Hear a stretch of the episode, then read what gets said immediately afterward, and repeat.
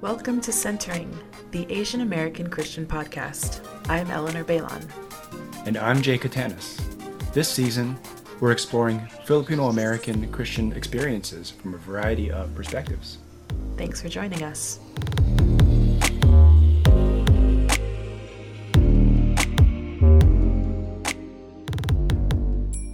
Hello, everyone, and welcome to this special season of Centering the Asian American Christian podcast. This is your co host, Gabriel J. Katanis, and I'm joined by our Director of Formation, Eleanor Baylon. Hello. And we're excited about this season because we get to shed some light on the Filipino American Christian community and ministry and identity in that context. So, before we get into some of our very special guests for this season, our wonderful producer, Jason, thought it would be wise for us to introduce ourselves and also a bit about our work at the Filipino American Ministry Initiative, also known as FAMI. So I thought I would first ask these introductory questions to Eleanor, our Director of Formation. And Eleanor, would you start us off by introducing yourself, giving us you know, your name, location, a bit about what you're doing, and maybe most importantly, why you're doing those things for FAMI. Absolutely. Hello, everyone. And thank you, Jay and Jason. Like Jay just mentioned, my name is Eleanor, and I am currently living in the Pasadena area, although I'm originally from San Bernardino. So, shout out to my Inland Empire and 909ers. so, yes, SoCal born and raised. And I have the privilege this year of helping FAMI with leading the formation groups as the director of formation. And so, what that means is that um, I will be helping uh, lead these 10 week cohorts where I'll re- get to meet with the people who are in ministry or are just interested in ministry or interested in themselves and learning more about what it means to be Filipino and their identity and how their faith might play a part in that. And uh, I think at the heart of youth formation groups is kind of the why of, of why I'm doing this and why this feels like a passion project for me is because I think that Filipino have, people have so much to offer. And I mean, I just have met so many world changers that come from my background, come from my same, from my people. And I think that we just need to resource that and resource the people that are out there changing the world. And so I want my people to be resourced with an understanding of their history, of what it means to be Filipino, and uh, how to lead out of the fullness of their identities. Uh, so that's mm. that's my big passion for what I'm doing. Yeah, I know. How's that sound? Is there anything else you'd like me to share? Anything I didn't cover? It sounds wonderful, and I'm sure a lot of other things will come up along the way. Yeah, we're really grateful to have you on board, Eleanor. Oh, thank you. I'm grateful to be on board. Yeah, I am Gabriel J. Katanis. Folks call me Jay. I'm here in Chicago. I couldn't call out the uh, area codes because they keep changing. oh. and I'm serving as the director of FAMI. That means that I'm giving overall leadership and guidance to our initiative and getting to work alongside Eleanor. Part of my work is to organize October's events because October is Filipino American History Month.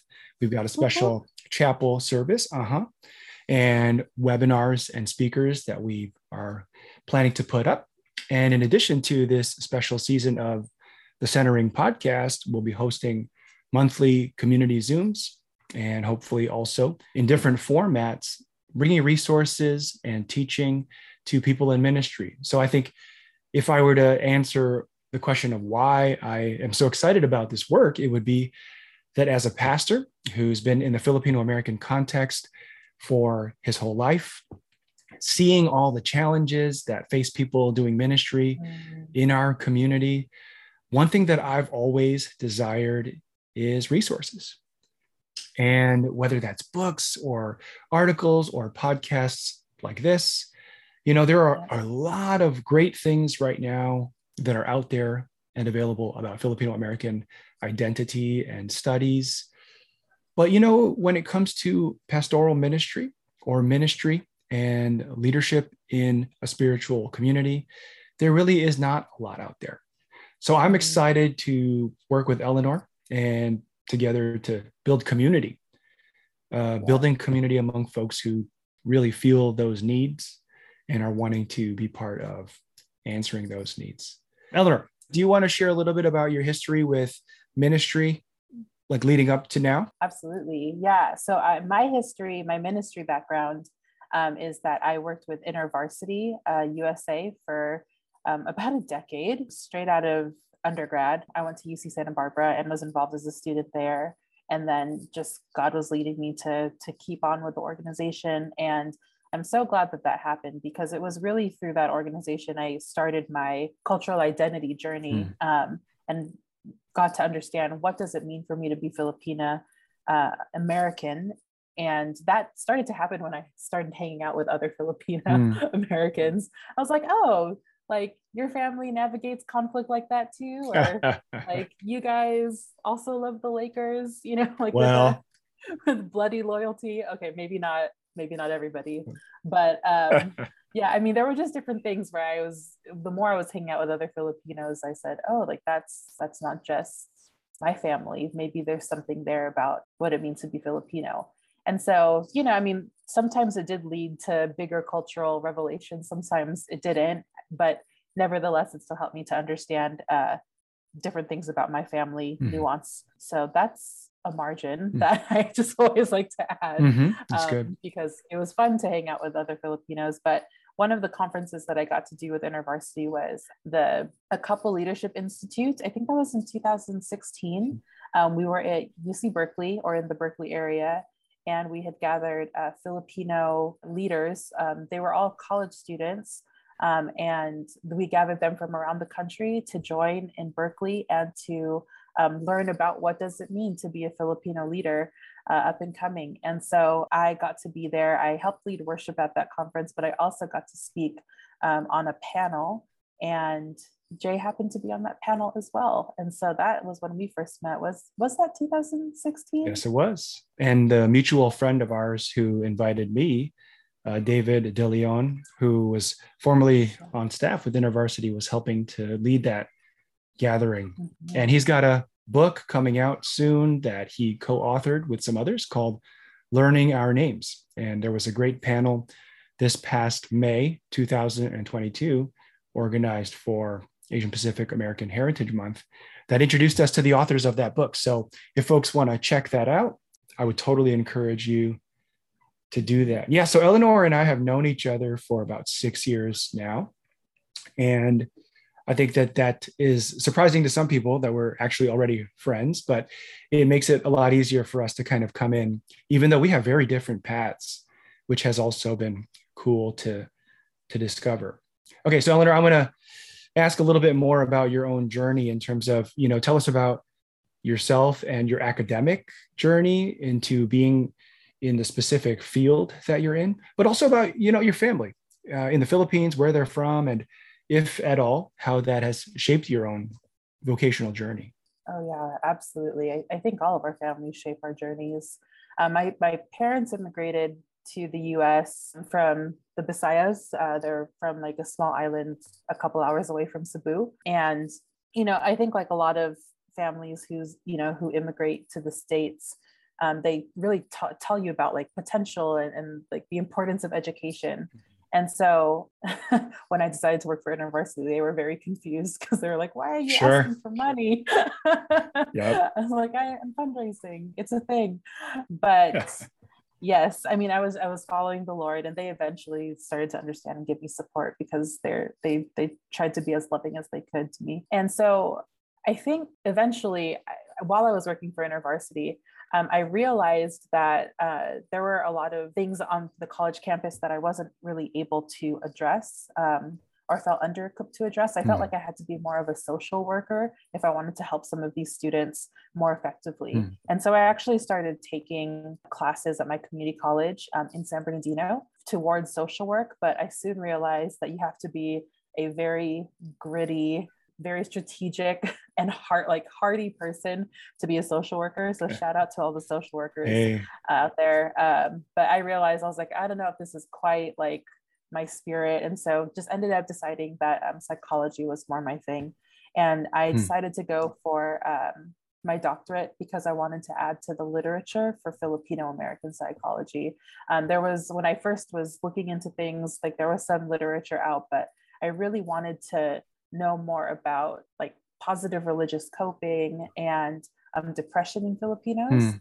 And so that's where I find myself now. The proposal or my dissertation that I'm actually going to propose next Tuesday, wow. one week from now, hey, hey. which is today. Yeah, that would be July 12th.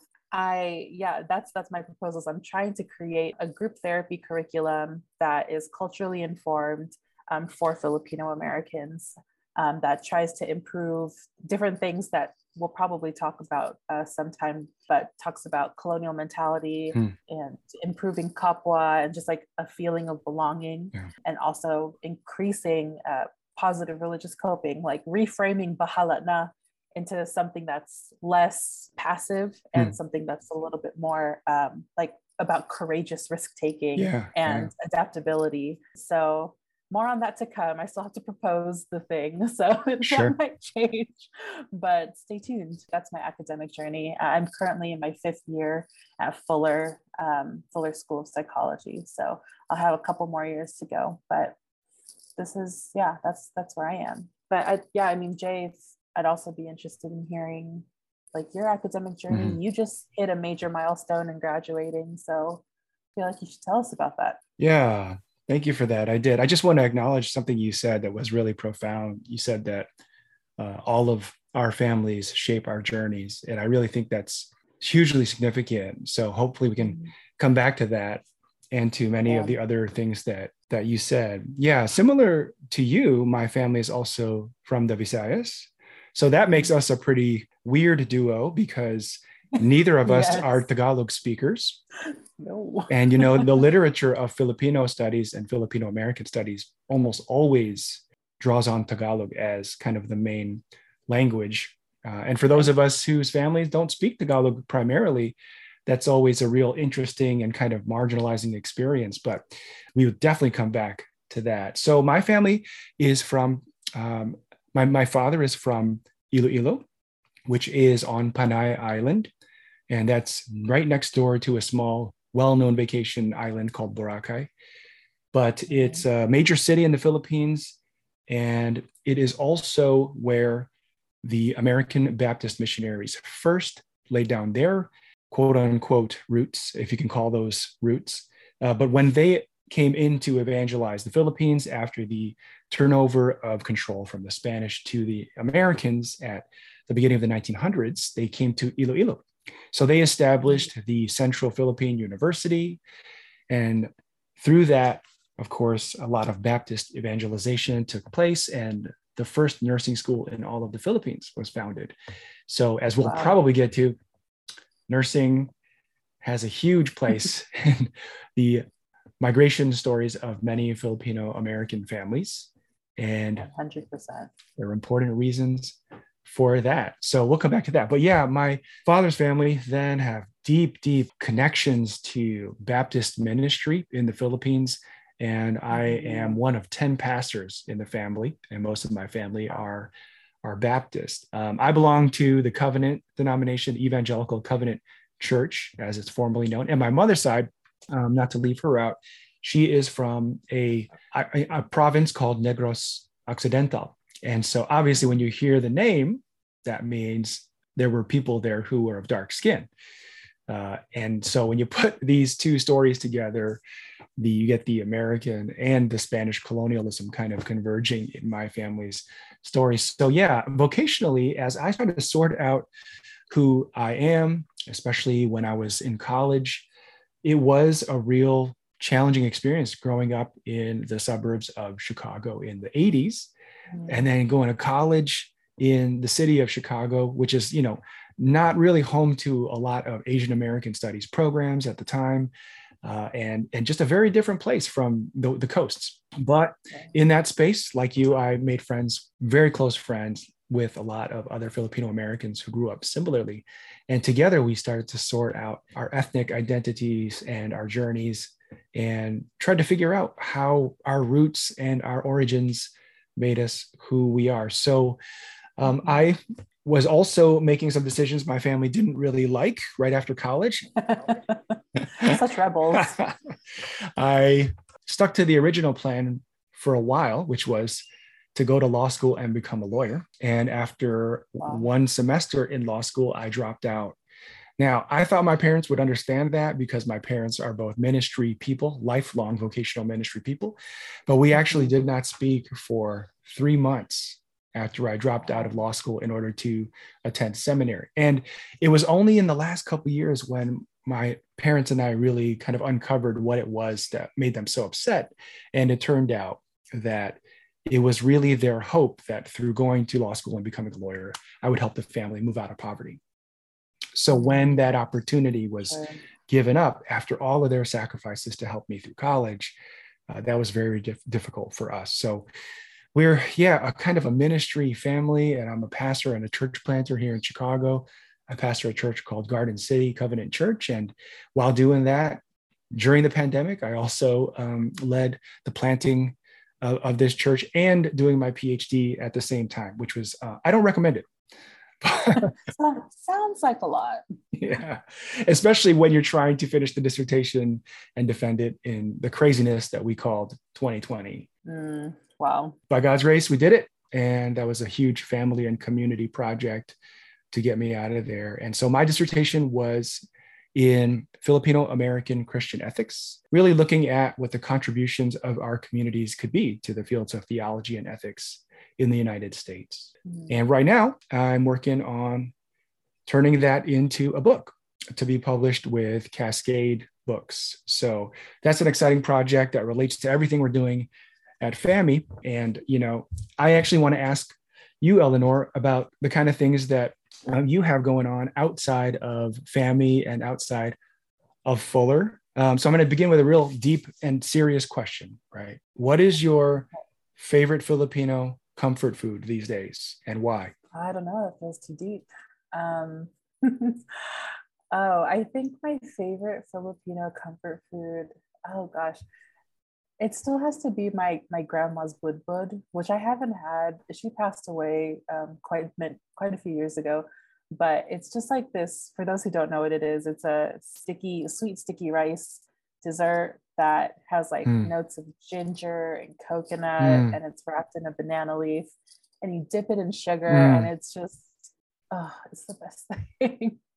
uh, so yeah i think that that's that's got to be mine. What's yours? That's good. I, I feel like mine is very i don't i don't know if many people have budbud that much but you know what? I've actually had that.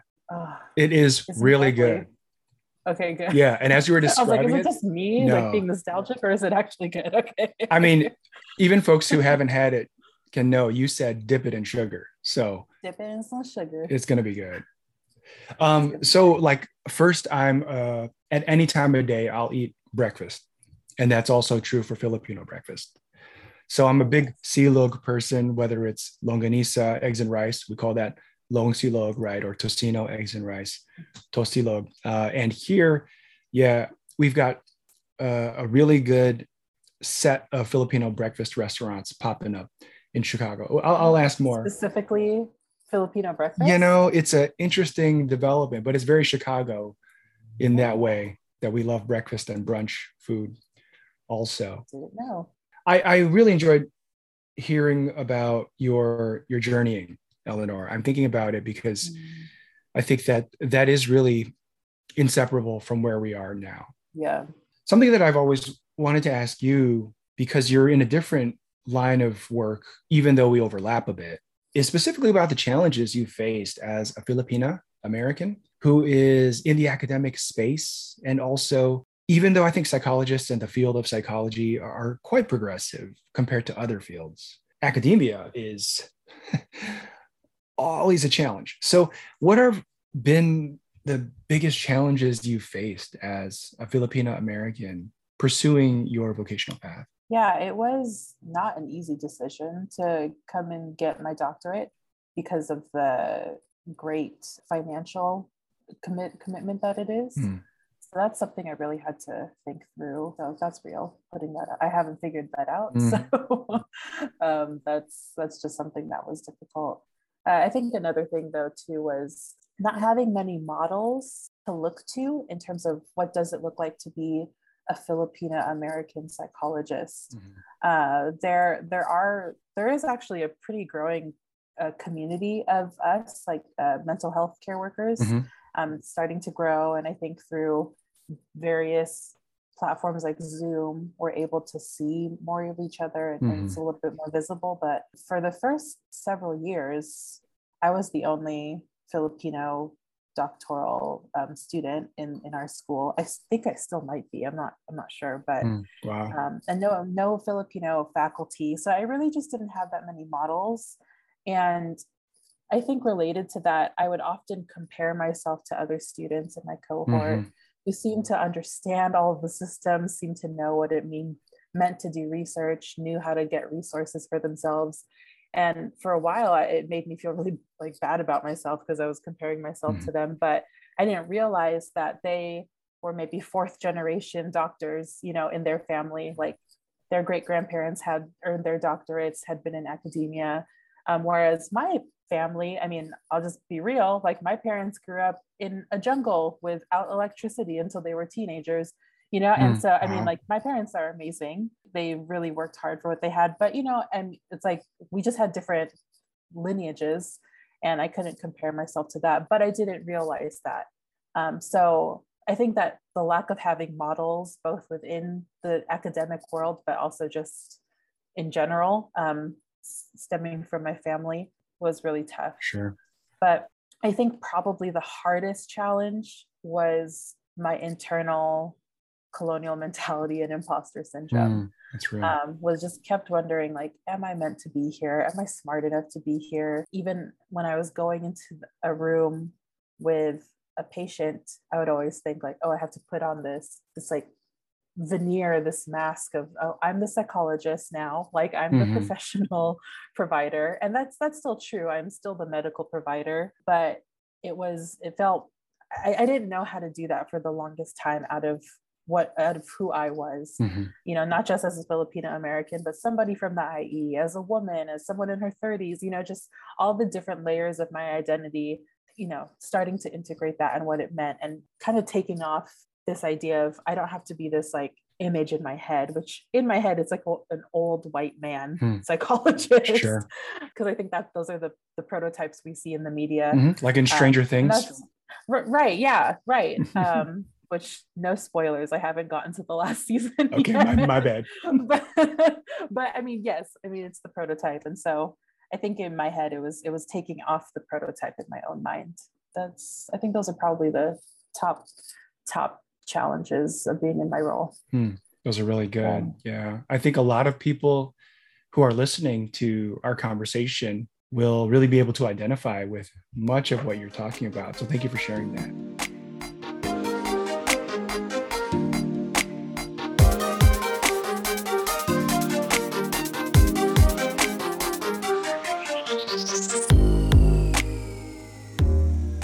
you know you've made it this far and you're nearing the end uh, you know very soon you will propose a mm. dissertation project it'll get accepted and you'll write it and defend it and all that. Mm, yes. You know? Claim it. So who would you say have been your two or three most important mentors whether they're inside or outside of the academy? Wow. That's a tough question. Uh, it takes a village to mm. get someone through a doctoral Amen. program Oh, yeah. I mean, I think that one of the most influential people had to have been um, my hmm. spiritual director. I think that she helped me to stay grounded in just the fact that there's life outside of this wow. program. I think think some like a program like this can take up mm-hmm. all of mm-hmm. your bandwidth and make you feel like you are the most important person in the whole world right i mean i think like being in, in the medical field like mm-hmm. you're helping people and, and people can tend to look up to you and put you on that pedestal and it can get really slippery um, if you let that become your where your ego strength mm. comes from is just oh, my identity is in helping people and being successful and mm. helping people and so i think my spiritual director really helped keep me grounded and help me be aware of when that was happening for me um, when i was getting my value from what i did as a as a psychologist and or as a training psychologist and, and not like just as a person, as a child made in the image of God. Um, that was really, really valuable for me. Um, I, I, feel I think she saved my soul Amen. many occasions. Yeah. I think another influential person was probably my own therapist. I think everybody should be in therapy.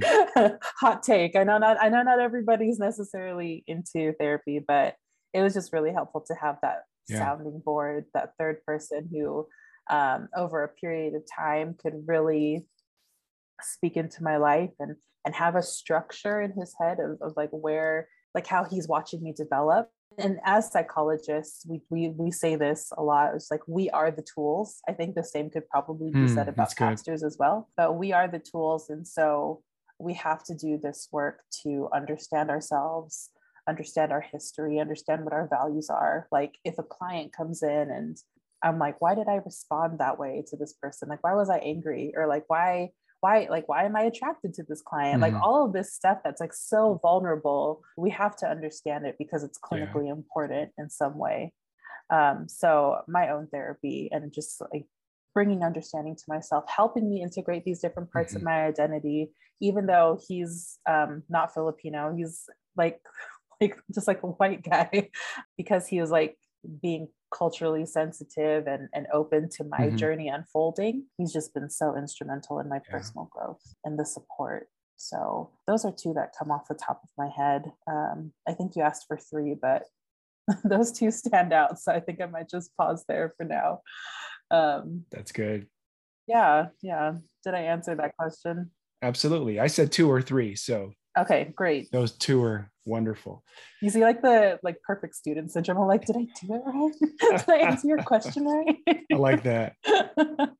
Class, classic. yeah, you know, and these are hard questions. So it's funny for me as a pastor to ask you, a psychologist, a question that mm-hmm. kind of makes you feel like you're put on the spot. I'm like, oh, that must have been a really good question if, you know, a psychologist had to think about it for a minute they are and i think these are important for folks who are listening because the way that you and i might answer these or that our community might come at these is going to be different perhaps than in other communities or other seasons of the centering podcast. You know i think i've already mentioned that i'm on my vocational path of becoming a pastor a theologian a filipino american theologian mm-hmm. specifically one of the biggest challenges has absolutely been the financial piece yeah yeah we can relate on that you know uh, one of my friends, Dr. Rachel Bundang, she said that when she graduated, she had to tell everybody she was doctora walang pera.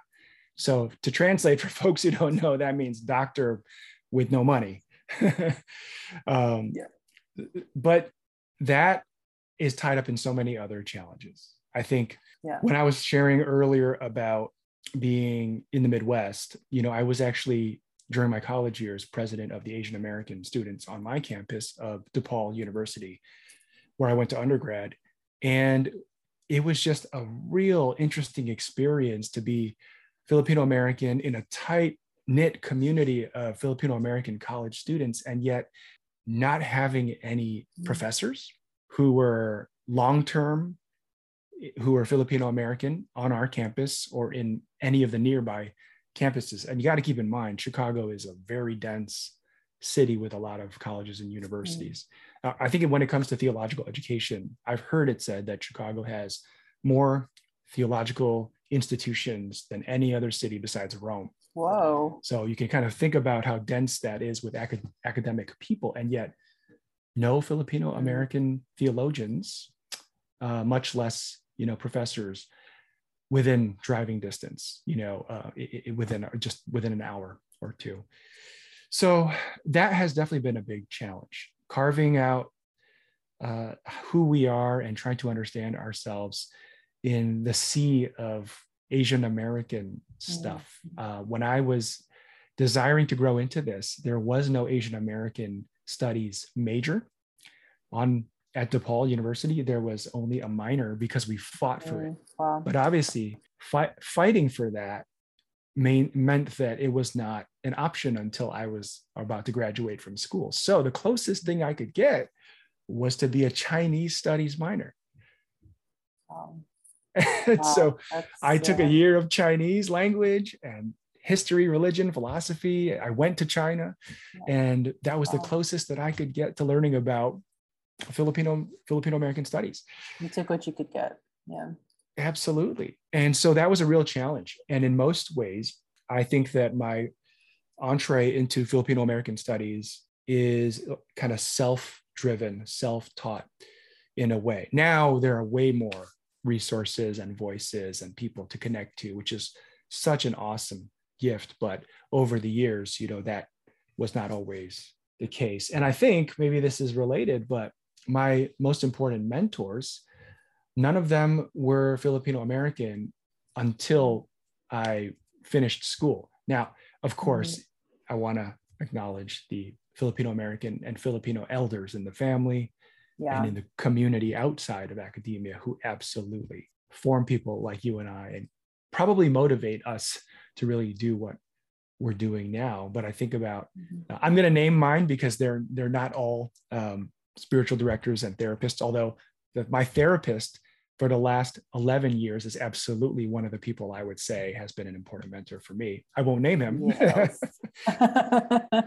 but um, you know Peter Cha during my seminary years, well known to a lot of uh, people in the university world since he's been in that space and served on the national board there. Korean American theologian and um, sociologist absolutely helped to form me for many, many years.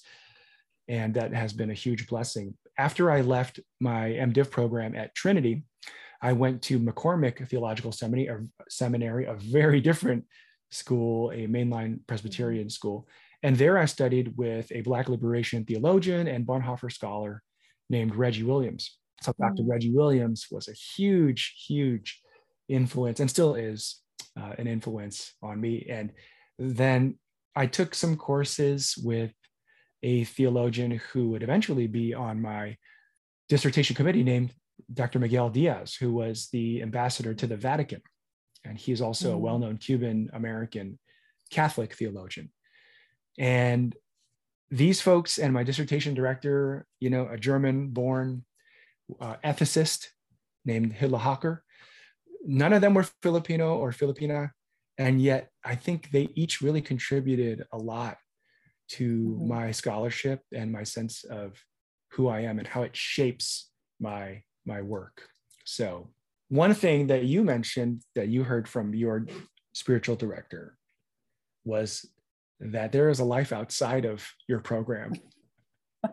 so I want to ask you about that, you know, because folks are hearing okay. we have a lot of grad students and academic folks listening who can really closely identify with so much of this stuff.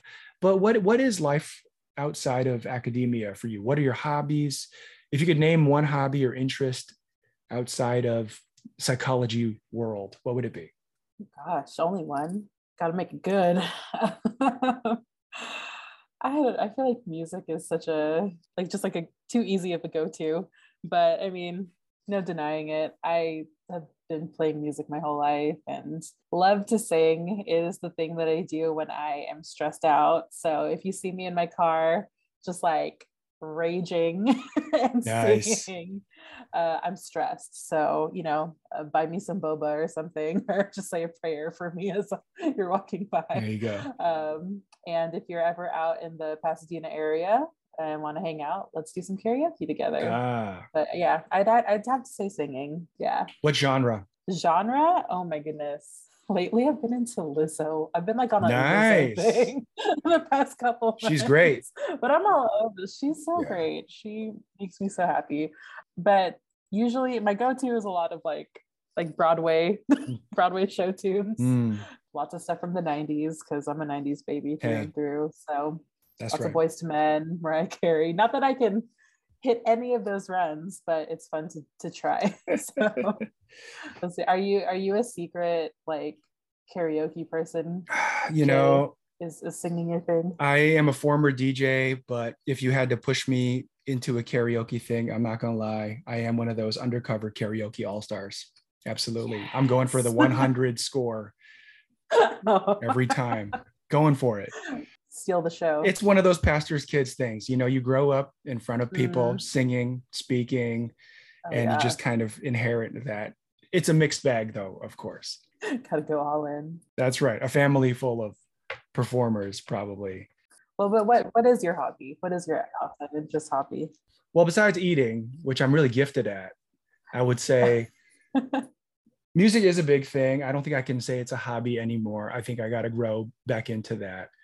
But I actually, for the same reasons that you might sit in your car and just belt something out, I practice Brazilian Jiu Jitsu. Oh, that's cool. So grappling, yeah, I don't say I'm a like a mixed martial artist or a fighter because I don't actually fight people except in sparring and in the class with people who know how to keep you safe and are not actually going to hurt you. Um, but it is just such a great total body experience that like forces me to be present. Mm, And I think that's been the Mm. real gift of that. mhm, Some people get it from yoga, others, Sure. especially folks, I, my loved ones on the West Coast are always cycling because they can. It's the thing out here, yeah. yeah and i guess it just you know forces you to be present and to pay attention to your breathing and to not think about everything out there but actually to to be you and i think singing can also and music can also do that. So i i'm a big bjj person. Um we've touched on a lot of things and we will. Yes. you know you, we actually we won't mention all the names of folks who are going to be on this season of the podcast with us but we will have at least one musician. We're going to have some theologians some psychologists. We're going to have some pastors people with experience in campus ministry. And i think this is a good time as we kind of wind down this episode to just share with our listeners you know what you hope they will gain from journeying with us during this season of the centering podcast. So eleanor would you like to make an appeal to folks or just kind of express your hope as we get into this season for those who would listen? My hope is that people who would listen to the podcast would feel seen and would experience Mm, healing. Um, some of the guests that we're going to be having on our show are uh, people in the Filipina Filipino community who have a lot of awesome stuff to say, Hmm. and some are not from the Filipino community or not from that background, but still we're going to draw them into having conversations about what it means to be Filipino. And Yeah. so I just think that there's attention that needs to be given to our community. And I hope that Hmm. people feel seen. And like I said, I think, I mean, as a psychologist, my number one passion is healing. And so I Hmm. just hope that people, in being seen, also experience healing, get to understand themselves, their families a little bit more, even hopefully by the end of this episode, even hearing some of my story, some of Jay's story, Mhm. that you all will get to hear a little bit of your story here. And so, in Mm. that, experiencing some healing um, and just deep understanding. So, this is, I just, I went into my therapist voice right now because that's i love it like the soft, gentle tone, because that's, that's just what I want. I want this space to be therapeutic. So, I am also hoping for lots of laughter as well, because laughter is the best medicine. What about you? i love that Thank you. i love what you said in my therapist voice. You know, healing though is so important. And I love that you named that because it touches on a reality of our woundedness that we often Yes. don't want to think about. And when we will give significant time to something like colonial mentality, Mhm. uh, because we have you to also walk us through so much of that, including also our guests. Yeah. I just love that you've named that right up front for us because we need that. And I look forward to to learning and and growing and healing also. For me, I think in addition to what you've said, I also want for our non-Filipino American listeners to gain understanding of who we are Mhm. because absolutely i want for those filipino american pastors and students and leaders to feel seen like like you said. And i want us to be able to address things that are affecting ministry specifically in our communities. But i know that that means we need to have this conversation together and also in ways that can kind of be accessible to folks who are not coming from the same experiences. Because for us to do ministry in a healthy way that Mm-hmm. can lead toward healing, we, we do need partners, we do need others. And the Centering podcast has a wide range of listeners already. So I'm inviting folks who are listening who may be curious about Filipino Americans or they have them in their church or in their campus ministry. And even though they might not identify as such, but they want to love their sisters and brothers from that background, I'm inviting them also to, to walk with us and to hear us out. And um, I think that's what I would kind of hope. And I think maybe related to that is that folks who will journey with us will also be open to participating in the future. Mhm. Right now, I just came back from a gathering of Filipino American theologians actually out at Berkeley. After being there six years ago, was finally back out there Mhm. a week and a half ago. And it's just such a ripe and opportune time for our community to build community or rebuild community and to expand that community, to talk about what's happening in our churches, in our ministries, uh, and even outside of those spaces, so that we can together kind of construct and build Mm. and expand and and think about the kind of future that we want not just for ourselves but to leave to those coming after us. Say like when you were at uc santa barbara or i was at depaul university Yeah. you know there was great stuff there and we would love for the next generation of students and uh, leaders to be able to have even more than what we had at that time. So okay last question. I know i said that last time but this is for real for real okay right. you're um, in socal Yes, I am. what is one filipino american spot or experience in your city that anyone who's visiting must hit up now i know you can pick your city because you you you're you've been around a bit for socal so name one Mhm. spot and then tell folks why they need to visit that spot Uh, definitely my living room for karaoke. all right nice um, well, there's, uh, I mean, that's legit. That's on the table. But uh, I think another great. There's like so many great spots in Filipino town. They just opened up like the the banner uh, that says historic yeah Filipino town. So big deal um, that's something to see. Yeah. So we can go out there, get some good Jollibee, red ribbon. Yeah, we could do all of the things. that's awesome Filipino town. yeah Okay. What about those visiting Chicago? yeah i love that and i do gotta hit that up see that archway um Yes. so in, in Chicago, it would be whack if I did not at least mention the Michelin award, Michelin star winning restaurant Kasama, which is the first so Filipino fancy. first Filipino restaurant in the United States, as far as I know, to receive a Michelin star. So that's awesome. And folks got to check that out because I've, I've been there for breakfast and for the pastries, and it is definitely as good as the hype. And as it lives up to the reason for the line being way around the block now. But Oh there is a spot named Uncle Mike's Place that specializes in Filipino breakfast and has for, I don't know, decades. And even though Uncle Mike is a white guy, he's married to a Filipina, he's been making killer silogs for decades. And Wow. you gotta check it out because okay this is not a knock at all on kasama they're obviously gourmet and won the award so they deserve it but when i went there they gave they gave me one egg one egg on my Oh, on my on my oh, fried rice with my tocino and longanisa now it was a great egg but uncle mike's is going to be that other place okay It's gonna give you like six eggs. that's right they're going to send you out some lugao for free some champorado Oh, for oh, free. God. and then yeah they're going to give you two huge eggs with a whole bunch of grease and garlic and oh, sauce Oh yeah. and then a whole ton of meat and so uncle mike's place got to check it out. Anyway eleanor i look forward so much to the rest of these discussions and to hearing from our guests and having you guide us through a lot of the work we need to do towards healing. And for all of you listeners we look forward to being with you again. So listen next time for this special season of the centering podcast. Thank you, everyone. Take care.